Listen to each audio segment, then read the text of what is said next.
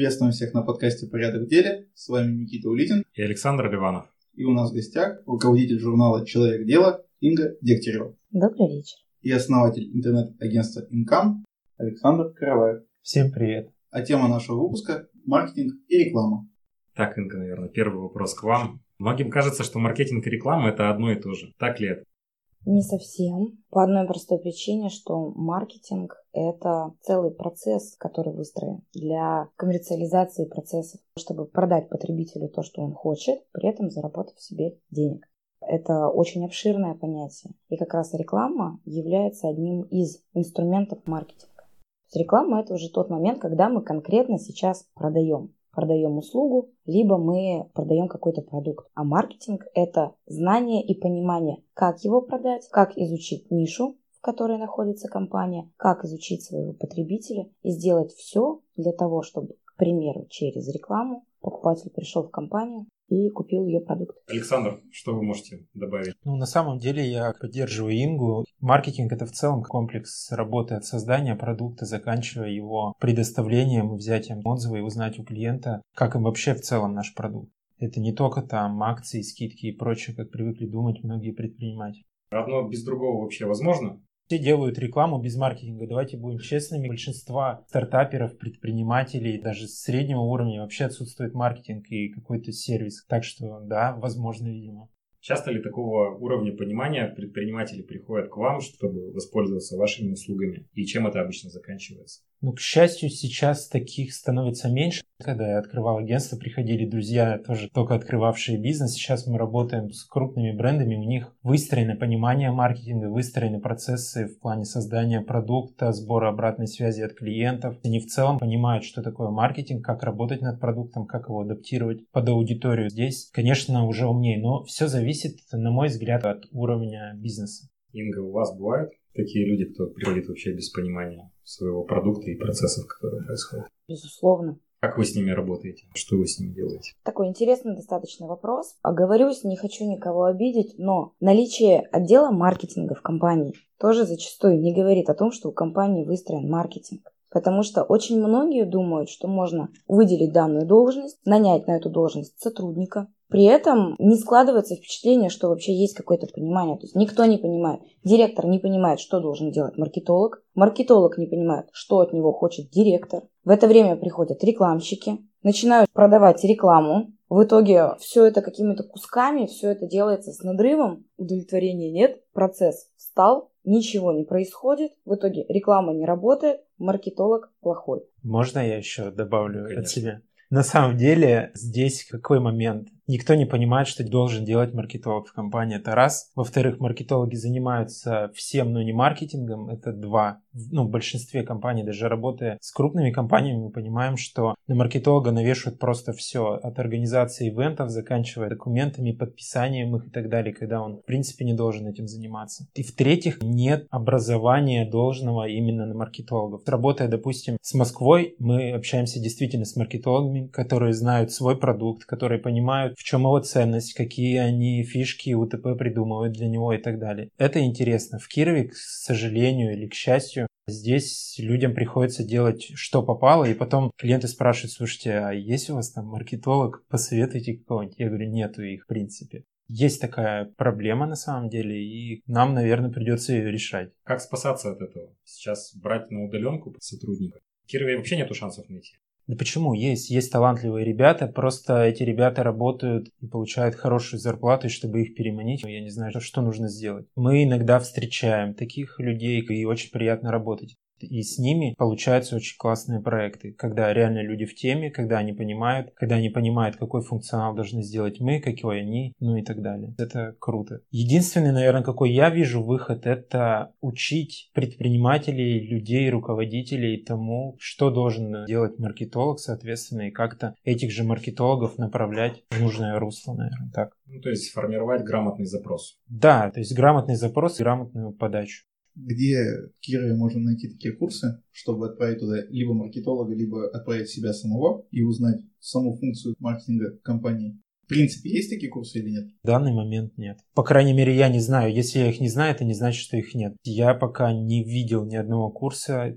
Мы как-то пытались, там, я через свои конференции, когда я выступаю, я делюсь и говорю, ребят, вам надо контролировать вот это. Занимайтесь продуктом, занимайтесь продажами, оттачивайте их, мы вам поможем. Но не все понимают вот эту механику. Все думают, что маркетинговое агентство — это таблетка от того, что у них будут много покупать продукт. На самом деле, если продукт не очень, да, мягко скажем, то все как бы, ребят. Если у вас сервис не очень, все. И это сейчас приближается. И если говорить про Москву, то если у вас плохой сервис или есть какой-то некачественный продукт, вам осталось недолго жить. Это реально так. Сами видите, сколько отзывов везде появляется. В Яндексе любой отзыв о компании забите, вы увидите все о ней. И, соответственно, это очень влияет на покупательскую способность людей. Ну, сейчас действительно все площадки, и Google, и Яндекс, они все форсят. Если ты, в принципе, по геолокации попался, в той зоне тебе все ближайшие магазины точно предлагают, поставь отзыв, ты там был, как там все? Да, на самом деле вообще Яндекс молодцы с этой точки зрения. Они продумывают геймификацию для людей, делают всякие бонусы, ранги и так далее, и люди с удовольствием это делают.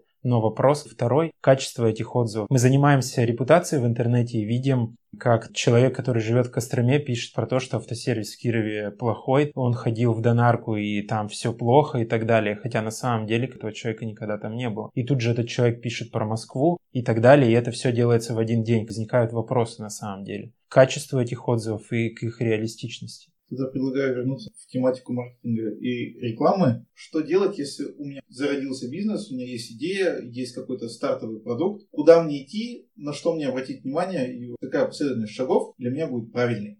Здесь нужно обговорить такой момент. Мы берем за базу то, когда продукт создавался, был изучен рынок, была изучена ниша, были изучены конкуренты, что, к сожалению, происходит крайне редко. Что мы чаще всего наблюдаем? Приходит стартап какой-то, либо бизнесмен и говорит, я решил делать деревянные игрушки. Соответственно, вопрос первый. Почему деревянные? Кто еще их делает? Кого ты знаешь? Где бы ты купил? Почему нужно прийти к тебе? Это, ну, грубо говоря, пять первых вопросов, которые нужно задать самому себе. Ответ есть максимум на один-два. Это уже, знаете, когда заболел, температура 38, и решил, что, наверное, вот сегодня нужно надеть теплые носки. Хотя, возможно, завтра ты уже не жилец. Дело в том, что, начиная свой бизнес, очень многие, в принципе, забывают, что впоследствии они хотят зарабатывать на этом деньги. Когда происходит открытие ИП, вложены уже деньги, уже потрачено время, чаще всего начинают подтягивать знакомых купи у меня, приходи к нам, у меня там свой барбершоп, давай там ты плюсом твои друзья иди, но это не про деньги, это про побаловаться. И вот куда в этом случае бежать? Не знаю, сначала, наверное, к себе домой, сесть и посчитать все еще раз, а потом уже заниматься рекламой и выстраивать маркетинг. Потому что маркетинг нельзя выстроить потом. Он зарождается вместе с идеей открыть свое какое-то предприятие и открыть свою фирму, на мой взгляд. С этим проще работать, когда ты понимаешь в долгую, что в итоге ты хочешь, какой продукт ты будешь создавать, какие есть еще возможности дальнейшего масштабирования. И тут ты начинаешь работать и со своим брендом, и со своим личным брендом, и уже продумывать какие-то маркетинговые стратегии но чаще всего уже есть бизнес, он уже работает год, за год он не окупился, и надо теперь его спасать, вычерпывать воду из тонущей лодки. Хотя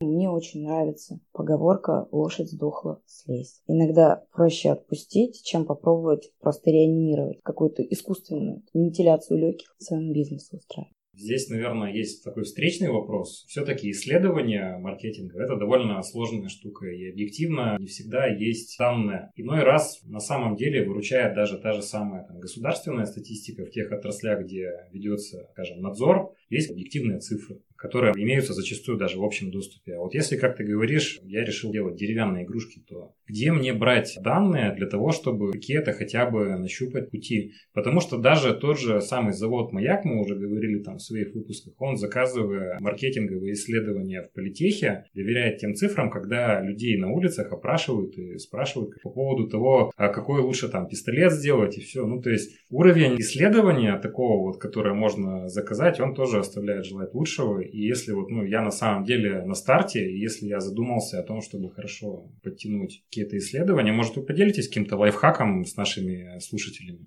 Самый главный момент мы не прояснили изначально. Вот под стартапом что мы подразумеваем? Есть стартапы, которые заказывают все исследования и так далее. Это открывают предприниматели, которые понимают, что это такое, и у них есть деньги. Или мы говорим, что парень, который лежал на диване или там работал на работе и решил открыть свой бизнес. Вот две модели есть. И здесь как бы о какой мы говорим. Вот вопрос. А давайте последовательно проговорим про каждую модель. Потому что у нас есть слушатели разные. Mm. У нас есть те, кто только начинают, возможно, не с дивана встали, но сам факт, что старт и, возможно, не молоды и нет опыта, ну прям от слова совсем. Mm-hmm. А есть предприниматели, которые готовы открывать второй бизнес. Первый, допустим, делали с кем-то в кооперации, там был специалист по маркетингу, и они хотят заново или там второй, третий открыть. Ну, то есть, грубо говоря, у нас два стартапера. Первый стартапер, который вообще ни разу не был и неопытный в бизнесе, и что делать. И второй, у которого есть деньги, он с точки зрения инвестора ищет, ну, куда например, вложить их. Да, решил второй открыть бизнес. В первом случае, как все, в принципе, с чего все начинается. Просто на самом деле, чтобы протестировать спрос, по крайней мере, в нашем регионе достаточно зайти в Яндекс, вбить в WordStat, проверить, покупают ли нас деревянные игрушки, что чаще всего нет в у нас тут в Кирове продаются не те товары какие-то, но по нашему опыту, там, допустим, мы рекламируем все на регионы, там продается, рекламируем именно в Кирове этот товар, его никто не покупает. Есть такой момент, непонятно с чем это связано на самом деле. Очень это в нише игрушек оказывается очень ярко, по крайней мере у нас такой опыт есть. Ты заходишь в Wordstat, смотришь, окей, деревянные игрушки, 10 тысяч запросов в нашем городе, огонь, можно продавать, есть спрос. Можно смотреть в целом по России. Это уже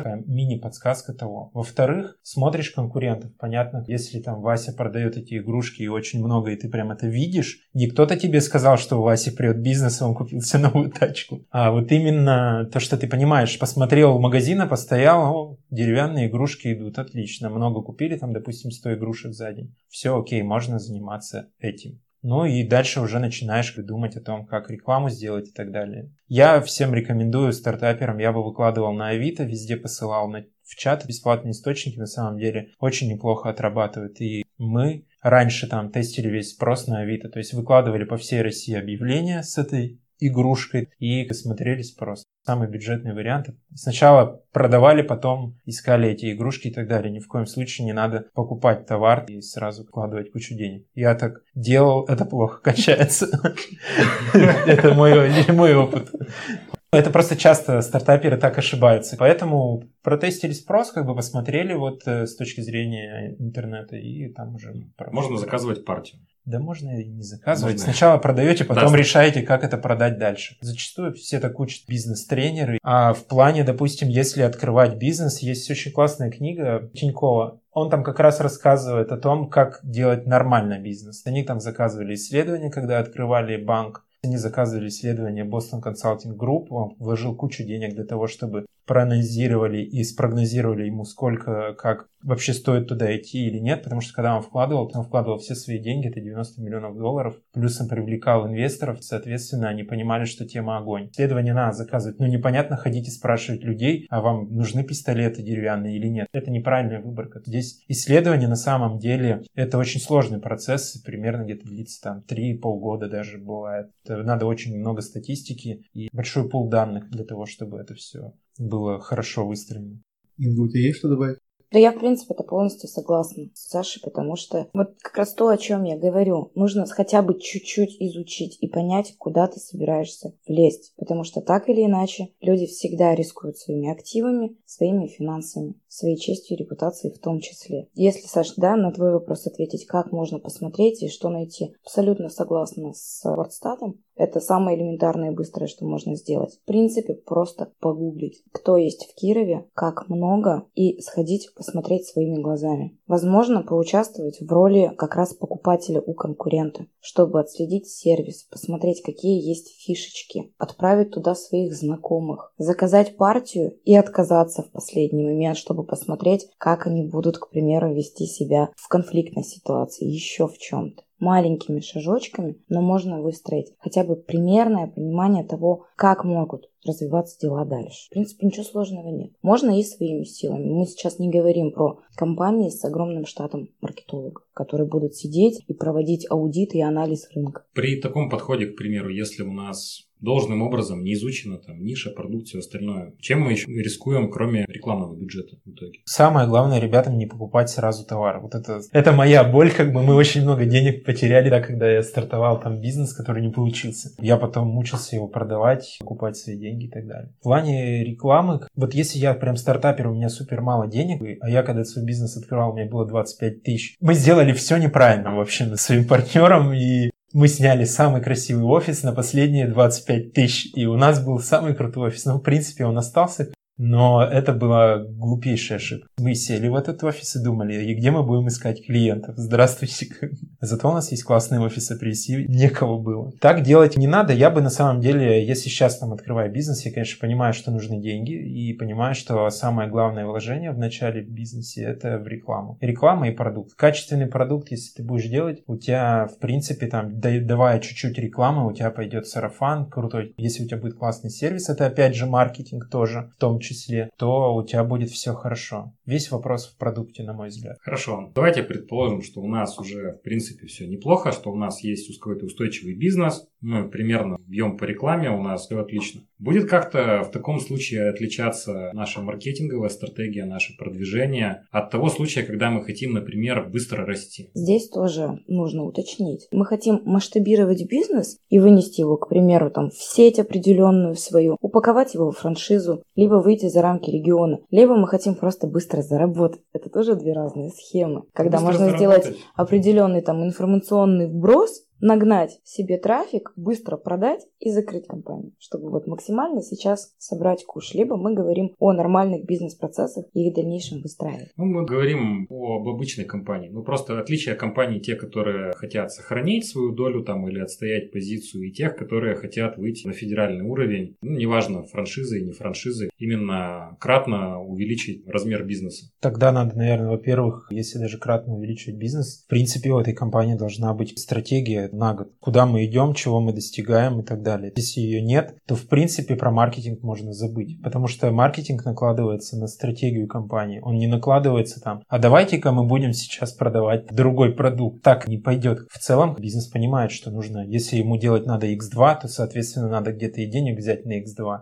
если мы перепродаем. Если мы производим, нам нужно оборудование. А чтобы в оборудование завести, поставить и так далее, нам надо понимать это все. И, собственно, маркетинг и маркетинговый план в целом, он накладывается на стратегию компании. Здесь только так больше никаким образом не получится. Если мы говорим про людей, которые там, ну не знаю, у них оборот там миллион в год, им просто надо больше продаж, больше продаж и все. То есть больше входящего, да, соответственно, больше рядов и больше продаж, и тогда будет все окей. Ну, в принципе, как предприниматель мыслит, если так, грубо говоря, чтобы мне продавать много, мне надо много клиентов. Все. Больше ничего. Главное себе правильные вопросы задавать. Как я могу сделать так, чтобы у меня было в два раза больше клиентов? Или как я могу сделать так, чтобы в два раза больше у меня меня менеджеры продавали. Тут вопрос к самому себе больше. Если это про предпринимателей, которые не строят там такие долгосрочные цели. Просто разные виды бизнеса, и здесь наш разговор проще, наверное, адаптировать под каких-то определенных людей, чтобы мы не путались и там не задавали вот эти вопросы на самом деле. А мне кажется, так интересно. Да? Когда ну, давайте несколько... тогда будем говорить Когда так. есть определенная вилка, и ты понимаешь, что есть несколько вариантов развития. Потому что все мы люди, мы не роботы. И мы понимаем, что когда мы начинаем какое-то действие, мы всегда стоим в определенном выборе. Мы не знаем, как будет правильно, так или так. И чаще всего стараются и по одному пути пойти попробовать, потом либо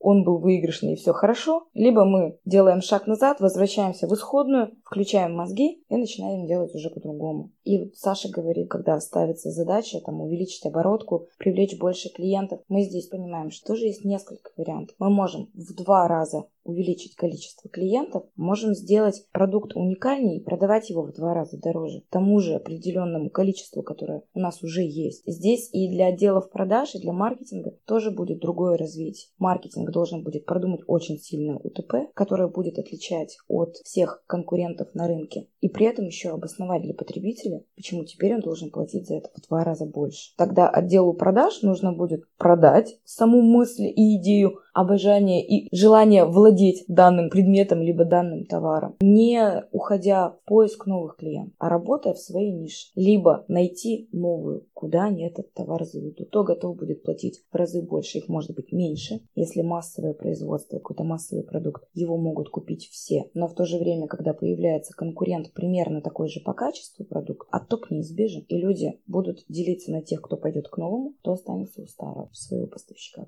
Тогда здесь можно сделать что-то дорогое и просто уйти в другую, допустим, там, в премиум сегмент и найти себе потребителей, которые будут платить в 5 раз дороже. И их может быть не 200, а 10, а оборот увеличить. Чистый потом прибыли, как будем пересчет делать. Сейчас прозвучал очень для меня, наверное, важный тезис, что стратегия компании да, и маркетинговая стратегия, они как бы плотно связаны. Если у нас есть, допустим, понимание стратегии компании, а маркетологов своих нет, насколько плотная связка должна быть с аутсорсинговой компанией, чтобы вот это все работало я бы без косяков, чтобы и компания, которая на аутсорсинге занимается исследованием и продвижением, чтобы они понимали само предприятие, сам продукт, который, допустим, новый, доработанный. Будем реалистичны. Если я хорошо делаю изделие из дерева, то очень маловероятно, что я могу придумать какое-то супер УТП, которое повысит стоимость моего изделия в три раза. Я просто знаю, сколько я потратил на это время, сколько я потратил на это материала. В лучшем случае, сколько я потратил на это материала. И сколько я хочу зарабатывать еще, третью цифру. И дальше знания-то как бы не заканчиваются. Я ремесленник, допустим, вот если вот такую ситуацию брать. Здесь во-первых, про взаимодействие, там, да, если говорим мы агентств и брендов, здесь, на мой взгляд, и как бы мой подход и нашей компании, мы должны максимально понимать этот продукт. В старте мы должны коммуницировать постоянно. Постоянно есть вопросы, постоянно нужно знать про продукт максимально. Если мы не углубились в продукт, то мы не сможем ничего сделать хорошего. Лучше вас или лучше собственника не поймут маркетологи просто так аудиторию, не поймем мы, что ей нужно, не поймем продукт в целом, в чем уникальность. Потому что часто, когда мы разговариваем с собственниками, мы понимаем, что, блин, а почему об этом никто не знает? Он говорит, да как, как бы, что, тут все нормально, ребят, ну, ничего страшного, что все так делают. А это уникальность, это уникальность продукта, это можно добавить ценности, описать это правильно русским языком для людей, и будет все понятно. В любом случае нужно взаимодействовать с клиентами, на мой взгляд, всем агентствам, да и фрилансеры. Они должны максимально понимать продукт, понимать все, что нужно. Потому что даже зачастую мы сталкиваемся с тем, что девочка, да, там они делают платье, очень крутые платья. У них недавно она просто пришла, у нее 60 тысяч подписчиков. Она так пишет, прекрасно, просто такие тексты, она про свои платья рассказывает и так далее. Идут продажи, все окей. Она говорит, я не хочу сама писать. Пишет сама. При этом у нее работает 30 швей, заказы идут, она зарабатывает деньги. Она говорит, ну, Саша, я не хочу сама писать. Я понимаю, что нам, как агентству, и вот у нас как бы, ну, родился этот продукт, мы должны писать лучше ее, чтобы аудитория еще лучше понимала этот продукт и так далее. Вот тогда будет это огонь, и тогда это будет круто. Поэтому вопрос взаимодействия, конечно, это очень тесные, плотные отношения. Причем такие достаточно доверительные, потому что по факту агентство это как ваш партнер, который отвечает за то, что у вас будут клиенты в бизнесе. Здесь мы подходим к такому вопросу, как все-таки отличить профессионалов от людей, которые просто хотят присосаться к вашему бюджету. Тут уже первый пункт, наверное, прозвучал, что люди должны очень плотно интересоваться вашим бизнесом, а не просто тем, сколько вы готовы потратить на рекламу,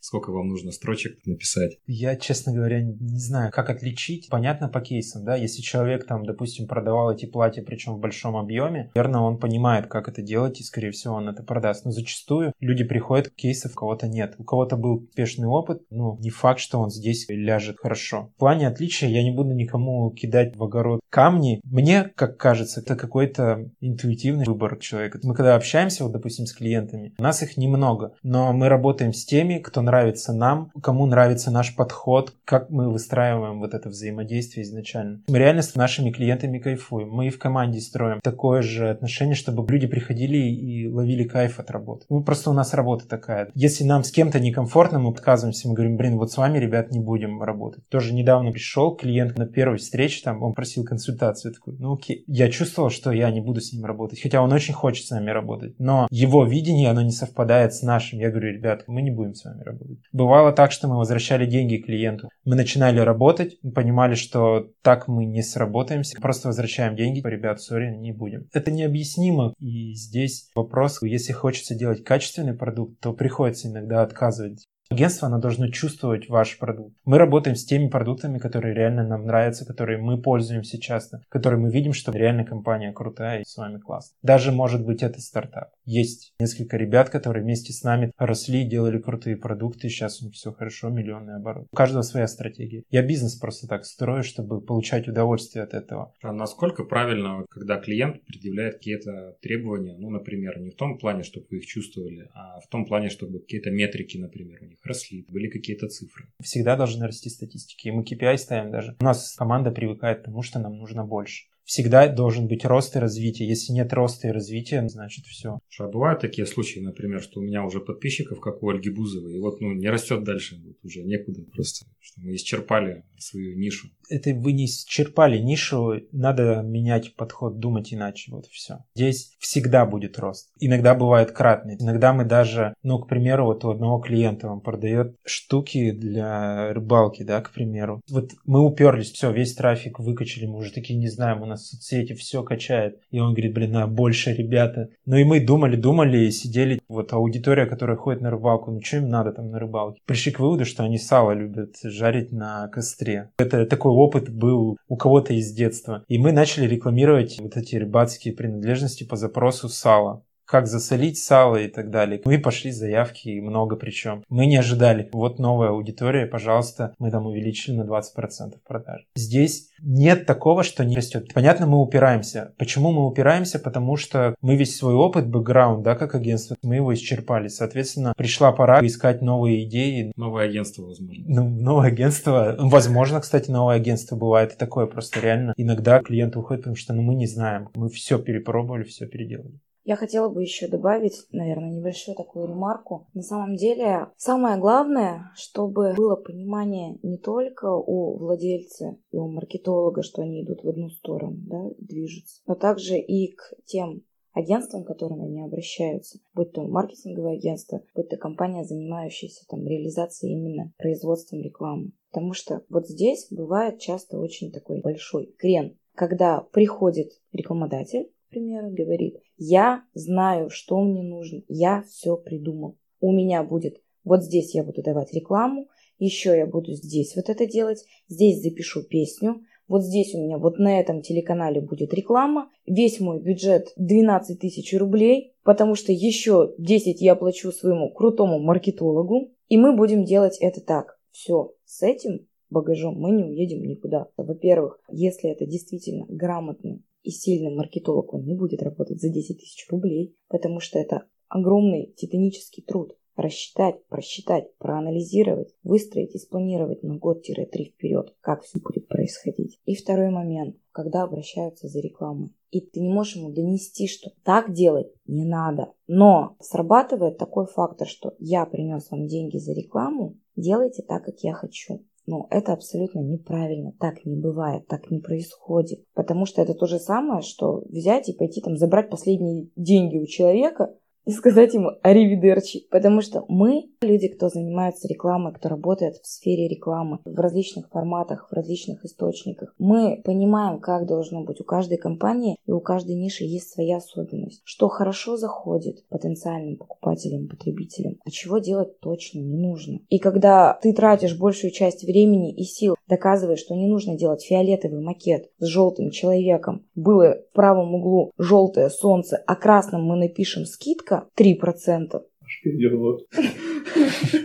И вот это чудо должно увеличить ему трафик в 4 раза. И если было до этого один звонок в неделю, теперь он хочет 31, но в день, здесь абсолютная неадекватность в рассуждениях и в поведениях. При этом у человека действительно может быть даже маркетолог. И они вместе это придумали. Ну, Инга, насколько правильный подход, когда собственник идет заказывать рекламу? Вот у меня такой вопрос. Это вообще нормальная ситуация, когда человек приходит и диктует свои условия? Это частая практика, я так скажу, наверное. Я должна оговориться, что все должно быть в меру. Сложно, когда человек приходит без понимания, что он хочет. Это еще сложнее, чем он хочет фиолетовый с желтым и с зеленым, тут хотя бы есть шанс за что-то пободаться. Но когда приходят и говорят, я не знаю, что мне нужно, я вообще ничего не понимаю, сделайте мне хотя бы что-нибудь, это тоже тяжело. Мы все равно должны общаться в одной плоскости и мыслить одними категориями чтобы здесь было совпадение, потому что для нас увеличение продаж – это поднятие чека и частоты возврата клиента, к примеру, а для бизнесмена он ориентируется вообще не на эти факторы. Он будет рад, если ему оставят два отзыва и будут больше звонить. А для этого абсолютно разные инструменты. Мы должны четко договориться на берегу, что мы хотим и куда мы идем. Саша, у вас ведь точно так же, я уверена. Да, на самом деле здесь, когда такие клиенты приходят, мы отказываем сразу. Да, хотим заработать денег, мы такой же бизнес, но когда я вот это все начинаю слушать, я отказываю. Я к этому выводу пришел, и вот даже, наверное, слушателям рекомендую почитать книгу «Источник». Там как раз про это. Давайте так будем честными. Я же не учу его, как делать деревянные игрушки. И нас не надо учить, как делать рекламу его бизнеса. И мы вот так разделяем с ними всегда. Я говорю, вот ваша ответственность сделать качественные игрушки. Наша ответственность сделать классный макет. Чтобы он вам нравился, мы стараемся учить клиентов. Бывает, ну, мягко сказать, да, клиент, он просто не виноват в том, что ему нравятся макеты из журнала газет, где там все некрасиво и так далее. И он говорит, вот это круто. А мы ему говорим, что, друг мой, сейчас в тренде вот это. Вот твоя аудитория будет потреблять этот контент, он будет работать хорошо. Здесь нужно учить просто клиента. У нас аккаунт-менеджер тратит колоссальное время время, силы, энергию на то, чтобы им объяснять все это досконально. Еще у нас же там всякие словечки непонятные. Я на самом деле благодарен всем аккаунт-менеджерам, проектам нашим за их терпение и труд, что они воспитывают так у нас клиентов. Инга, у вас есть такая роскошь, как вариант отказать клиенту, сказать, что мы с вами не будем работать? Или как-то по-другому у вас происходит? Нет, ситуации такие случаются. Да, не каждый день. Да, не часто. Но такое бывает, когда мы понимаем, что мы не сможем сработать. То, чего ожидают от нас, мы дать не можем. Я никогда не буду обманывать, говоря и обещая золотые горы. Мне проще сказать правду и признать, что я не могу это сделать, чем просто забрать деньги и не выполнить. Но это некрасиво. У нас слишком маленький город. Мы все друг друга знаем. Мы так или иначе все пересекаемся и встречаемся. И, наверное, самый большой риск это даже не риск потери финансовых средств, что мы не возьмем деньги за рекламу и не сможем договориться, а как раз репутационные риски. Город маленький, все друг друга и все друг про друга знают. И сарафан здесь работает просто на 900%. Потому что если ты что-то делаешь хорошо, кому-то, наверное, расскажут, но стоит тебе один раз допустить оплошность, либо перейти дорогу там в ненужной ситуации, об этом будут знать все. Причем с такими подробностями и так приукрашено, что доказывать и тратить время, чтобы вселить в головы людей мысли о том, что на самом деле все было немножечко не так, и это вот видение одной стороны, а объективно все было по-другому, но того не стоит. Поэтому да, мы тоже говорим, извините, но нет. Ну вот так вот, если разбираться, навряд ли вы, наверное, пропишите в договоре ответственность за рост каких-то показателей. Все равно в итоге, когда я прихожу в рекламное агентство, мне человек, который будет размещать, он берет обязательство за то, что материал выйдет в нужном объеме, в нужном издании. Вы, наверное, ведь не берете на себя ответственность за рост метрик, продаж. Нет, здесь мы действительно берем на себя ответственность и даем гарантию о том, что все правильно, Саша, ты говоришь, все выйдет в срок, в правильном издании, вовремя, в согласованном варианте, мы не даем гарантию по повышению каких-либо показателей. Но это абсолютно не говорит о том, что этого не происходит. Их очень сложно оцифровать и заранее спланировать, что рост будет именно на 4,5%, звонки увеличатся с 17 до 19. Мы понимаем, что невозможно. Мы человека будем обманывать, когда пообещаем какой-то штучный момент, то есть когда это можно будет посчитать. Этих выросло на 3 обещаем, а оборотка предприятия мы вообще не можем эти термины использовать и говорить, что работая с нами, вы увеличите свои там, обороты своего предприятия в 5 раз. Потому что реклама это вот такой мизерный фактор, который в конечном итоге на этом сыграет. Все зависит от внутренней структуры предприятия, от грамотности самого управленца. Но при этом, размещая правильную рекламу, делая правильную рекламу, это все равно так или иначе ведет к росту показателей. Здесь такой вопрос. На самом деле, вот если говорить с позиции владельца, я бы своему маркетологу ставил задачу как раз вот привлечения либо новых клиентов, либо в количестве лидов. И меня бы, наверное, продвижение, маркетинг и реклама интересовали только с этой точки зрения. Нам в цифровом мире, у нас все оцифровано, нам легко. Мы легко ставим KPI в договор, говорим, мы сделаем там 200 заявок, цена будет заявки там 300 рублей, мы по этому подписываемся, и в договоре у нас указано. То Инге это гораздо сложнее, им очень сложно оцифровать результат. А может уже есть какой-то опыт все-таки связи ваших действий и каких-то показателей со стороны клиента? Как-то это отслеживается, диалог ведется или... Нет, но ну, в любом случае, я же еще раз повторюсь, мы не говорим о том, что если мы не прописываем увеличение или рост показателей, то мы все равно его планируем так или иначе. Мы же тоже понимаем, что к нам обратились для того, чтобы либо увеличить трафик, либо больше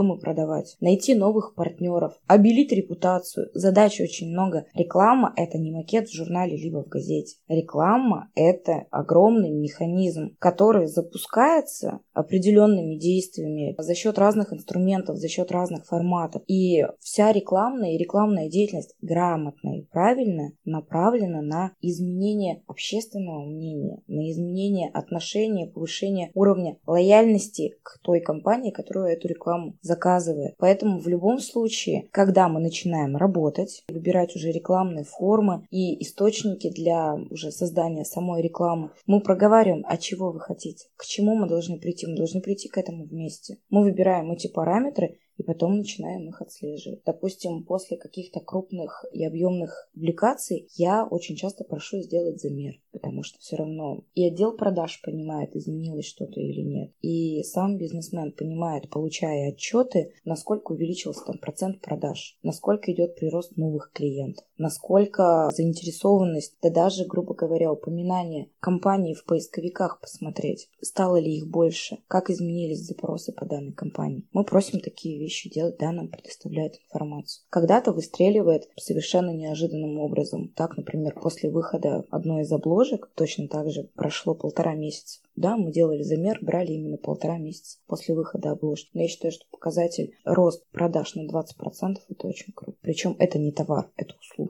Нельзя прийти, пощупать, купить. Это определенная услуга. Вопрос тогда. Вот мы уже затронули тему репутации. Вообще, насколько эффективна работа в направлении улучшения репутации и какими, может, инструментами офлайн, онлайн лучше это делать? Как измерить самое главное? А вообще репутация это ваше все. Потому что если репутация ваша хромая и страдает, вы можете делать самые лучшие продукты в мире, оказывать самые лучшие услуги. Но если где-то вы себя запятнали, то к вам уже вряд ли пойдут. Это раз. При этом, что вообще такое репутация? Это то, как вас воспринимают. Как проверить, какая у вас репутация? Банально. Поищите отзывы про себя. Зайдите в самые злачные группы в соцсетях, где любят пообсуждать вот справедливо, несправедливо. Посмотрите, как отзываются о вас как о работодателе. Тут много вариантов, которые можно посмотреть. Ключевым показателем в исправлении репутации или в улучшении будет рост качества отзывов? Не совсем. Наверное, я бы сказала, что как раз в, в моменте исправления репутации основным показателем будет количество правильной информации о компании в информационном пространстве. На сторонних ресурсах, не относящихся к самой компании. Не на вашем сайте 2000 хороших отзывов о вас, а когда информация о компании идет на тех ресурсах, которым доверяют потребители. Это могут быть новостные порталы, это могут быть социальные группы, все что угодно. Ну, грубо говоря, я вбиваю название своей компании в Google, и там где-то в районе конца там первой, начале второй страницы, то, что обо мне пишут, это и будет результат. Здесь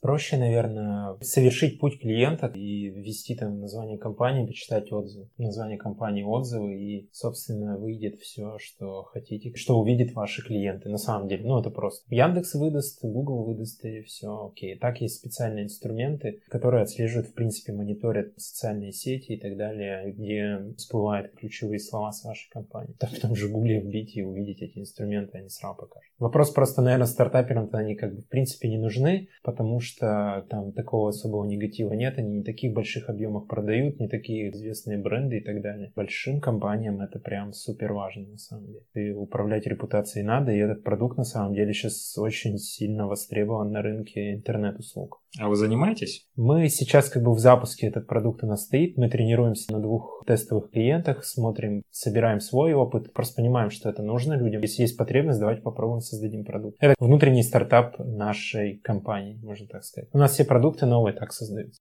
предлагаю подвести итог. Давайте мы просто проговорим пошагово. Если у нас стартап, ну прям стартап без опыта, то нам надо делать раз, два, три. Если стартап с опытом, нам делать надо раз, два, три. Ну и, соответственно, если мы уже устойчивая компания, которая не сильно обращала внимание на маркетинг, на рекламу, у нас каким-то образом постоянные были продажи, и мы готовы к росту, какие действия в этом случае нам надо совершать? Ну, самое простое, наверное, пойдем с последней, да, это компания, которая на рынке уже давно, есть определенный свой пул клиентов, но при этом нам нужно остаться на тех же позициях, либо их чуть-чуть расширить. Если никогда не задумывались о маркетинге и какой-то вот действительно игре в долгую, да, и о стратегии определенной, то как минимум посмотреть на себя со стороны, то есть прогуглить про себя всю информацию, кто мы, чтобы просто понимать, кто мы где мы находимся среди конкурентов и в своей нише в том числе. Проработать стратегию таким образом, чтобы она была не на месяц, не на два, чтобы это снова все не загнулось. Сесть, либо нанять людей, которые умеют делать это профессионально, вместе эту стратегию разработать, либо самим понять, куда мы дальше вообще есть у нас, куда нам расти или нет, определиться с этим. И третье, правильно уметь и учиться правильно обращаться с информацией, которая есть о компании и которая нужна потребителю. Для этого есть опять-таки маркетинговое агентство,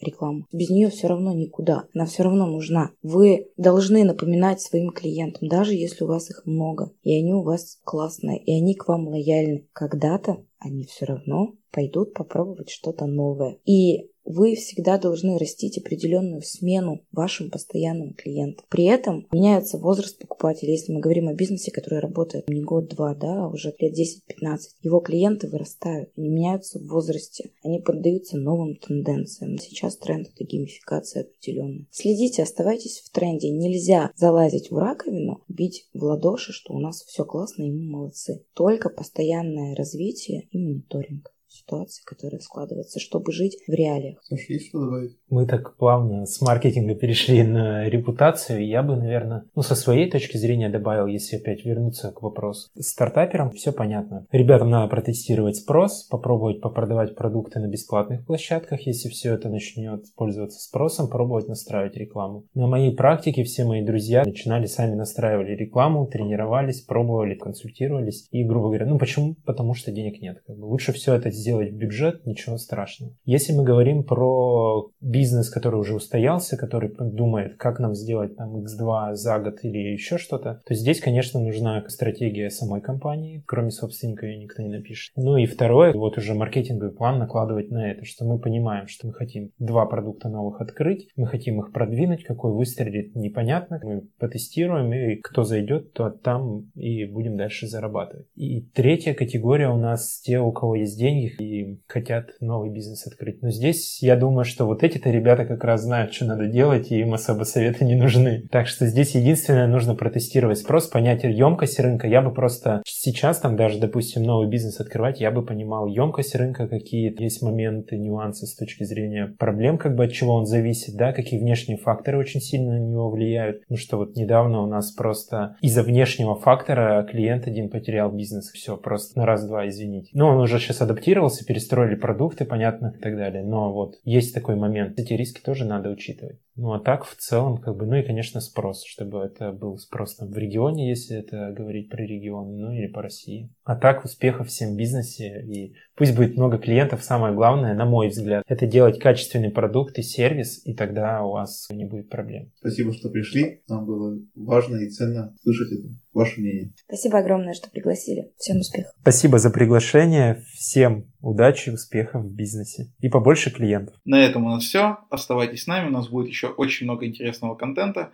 Следите за нами в наших группах ВКонтакте и Facebook Улитин Нейфельд, нашем одноименном телеграм-канале «Порядок в деле» и на любом удобном для вас приложении, в котором есть подкасты. И для всех наших слушателей, которые следят за нами через Apple подкасты, оставляйте оценки, пишите отзывы, мы обязательно их учтем, пишите в отзывах вопросы или предлагайте ваши темы, и мы обязательно постараемся их осветить в следующих наших сериях.